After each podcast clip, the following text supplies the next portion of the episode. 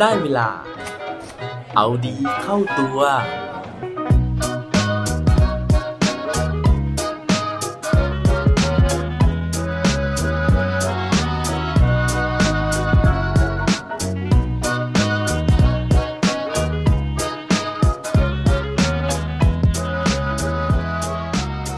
คุณคิดว่ากำลังใจสำคัญแค่ไหนครับ สวัสดีครับ พบกับผมชัชวานแสงปรีดีกร และรายการเอาดีเข้าตัว รายการที่จะคอยมาหมั่นเติมวิตามินดีดด้วยเรื่องราวแล้วก็แรงบันดาลใจ เพื่อเพิ่มพลัง แล้วก็ภูมิต้านทานในการใช้ชีวิตให้กับพวกเราในทุกๆวัน ผมเชื่อว่าทุกๆ คนนะฮะน่าจะเคยเจอเหตุการณ์ที่ยากลำบากในชีวิตนะครับบางเหตุการณ์เราอาจจะรู้สึกว่าเป็นเรื่องที่เลวร้ายนะฮะแล้วก็ไม่รู้ว่าเราจะผ่านมันไปได้ยังไง ซึ่งหลายเหตุการณ์ในนั้นนะฮะสุดท้ายแล้วเนี่ยเราก็ผ่านมันมาได้นะฮะแล้วก็สาเหตุที่เราผ่านมันมาได้เนี่ยก็เพราะว่าเราได้รับกำลังใจจากคนรอบข้าง วันนี้ก็เช่นเดียวกันนะฮะเรื่องราวที่ผมจะเอามาเล่าให้ฟังในวันนี้นะครับเป็นเรื่องที่ผมอ่านเจอมานะฮะแล้วก็รู้สึกนะครับว่า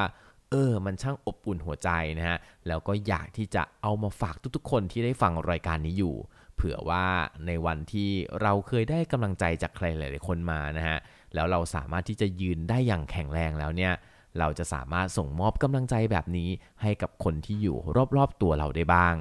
ถ้าเกิดว่าพร้อมแล้วไปฟังพร้อมกันได้เลยครับ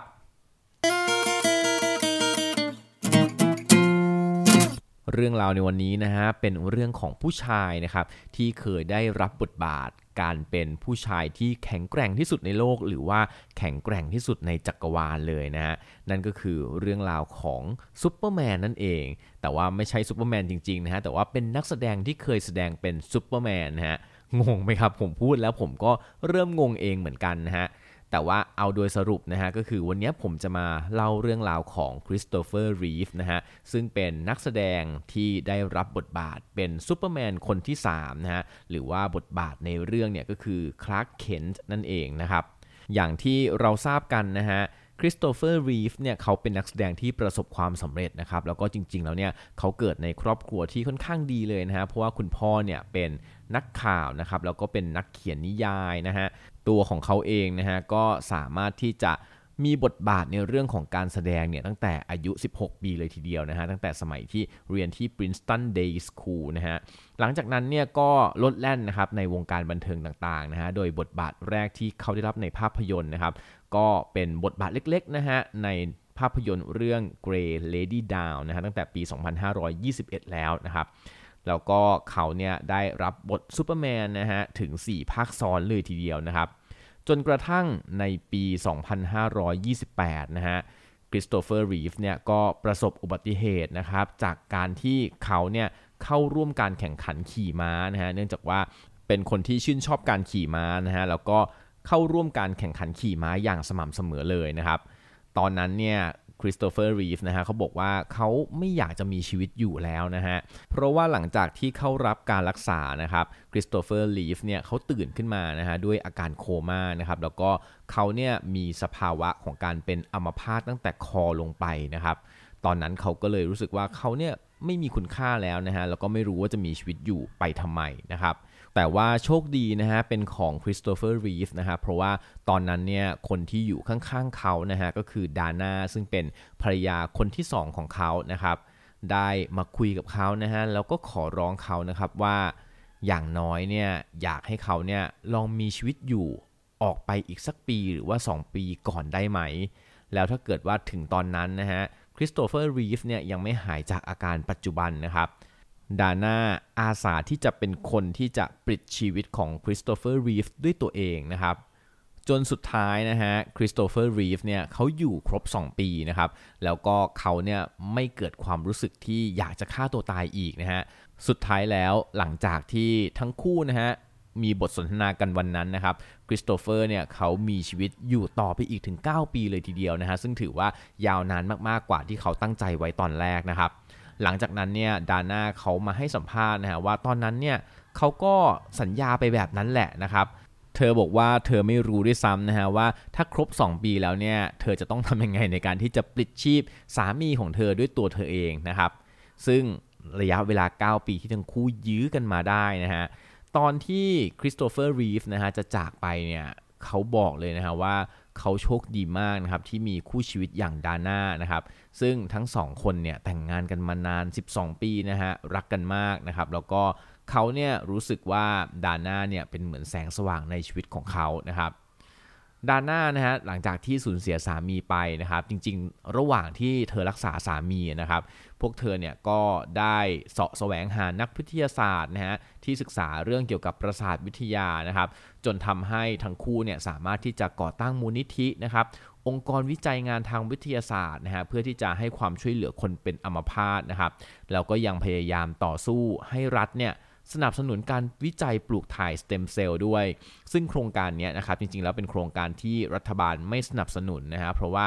เรื่องเหตุผลทางการเมืองต่างๆ ที่มันอิงกับศาสนานะครับมันจะทำให้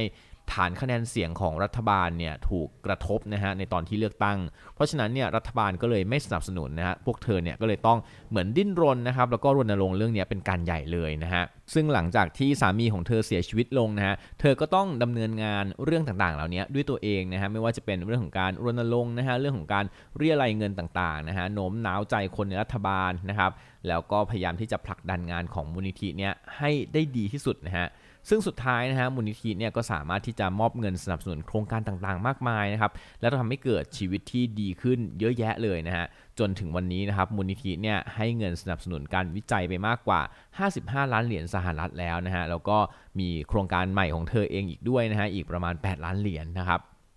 แต่ว่าหลังจากนั้นนะฮะ เธอเองนะครับก็ได้รับการตรวจพบนะฮะว่าเป็นโรคมะเร็งที่ปอดนะครับ ซึ่งเธอก็เสียชีวิตหลังจากที่สามีของเธอเนี่ยเสียไปนะฮะประมาณ 1 ปีกว่าๆเท่านั้นเองนะครับถึงแม้ว่าเธอจะมีอายุเพียงแค่ 44 ปีนะฮะ ซึ่งสำหรับบางคนเนี่ยอาจจะรู้สึกว่าเป็น อายุที่ไม่ได้มากอะไรนะครับ แต่ว่าต้องบอกว่าช่วงเวลาที่เธอมีชีวิตอยู่นะฮะเธอได้สร้างประโยชน์มากมายให้กับโลกใบนี้นะครับแล้วก็สร้างเรื่องราวที่น่าประทับใจนะฮะกับความรักที่เธอมีให้กับคริสโตเฟอร์รีฟนะฮะในยามที่เขาเป็นอัมพาตนะฮะแต่ว่าเธอเนี่ยก็ดูแลเขานะครับมากกว่าเกือบ 10 ปีเลยทีเดียวนะฮะแล้วก็ยังดูแลคนอื่นๆ ที่เป็นอัมพาตบนโลกใบนี้ได้อีกด้วยนะครับนั่นก็เป็นหนึ่งในเรื่องราวที่ผมอยากจะมาแชร์ในวันนี้นะฮะว่าคนคนหนึ่งนะฮะที่หมดอะไรตายอยากไปแล้วนะครับ แต่ว่าเมื่อได้กำลังใจจากคนรอบข้างนะฮะ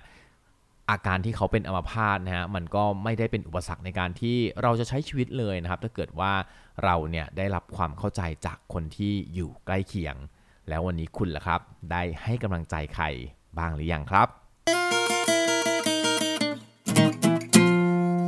และปิดท้ายวันนี้ด้วยโคดดีโคดโดน เขาบอกไว้ว่า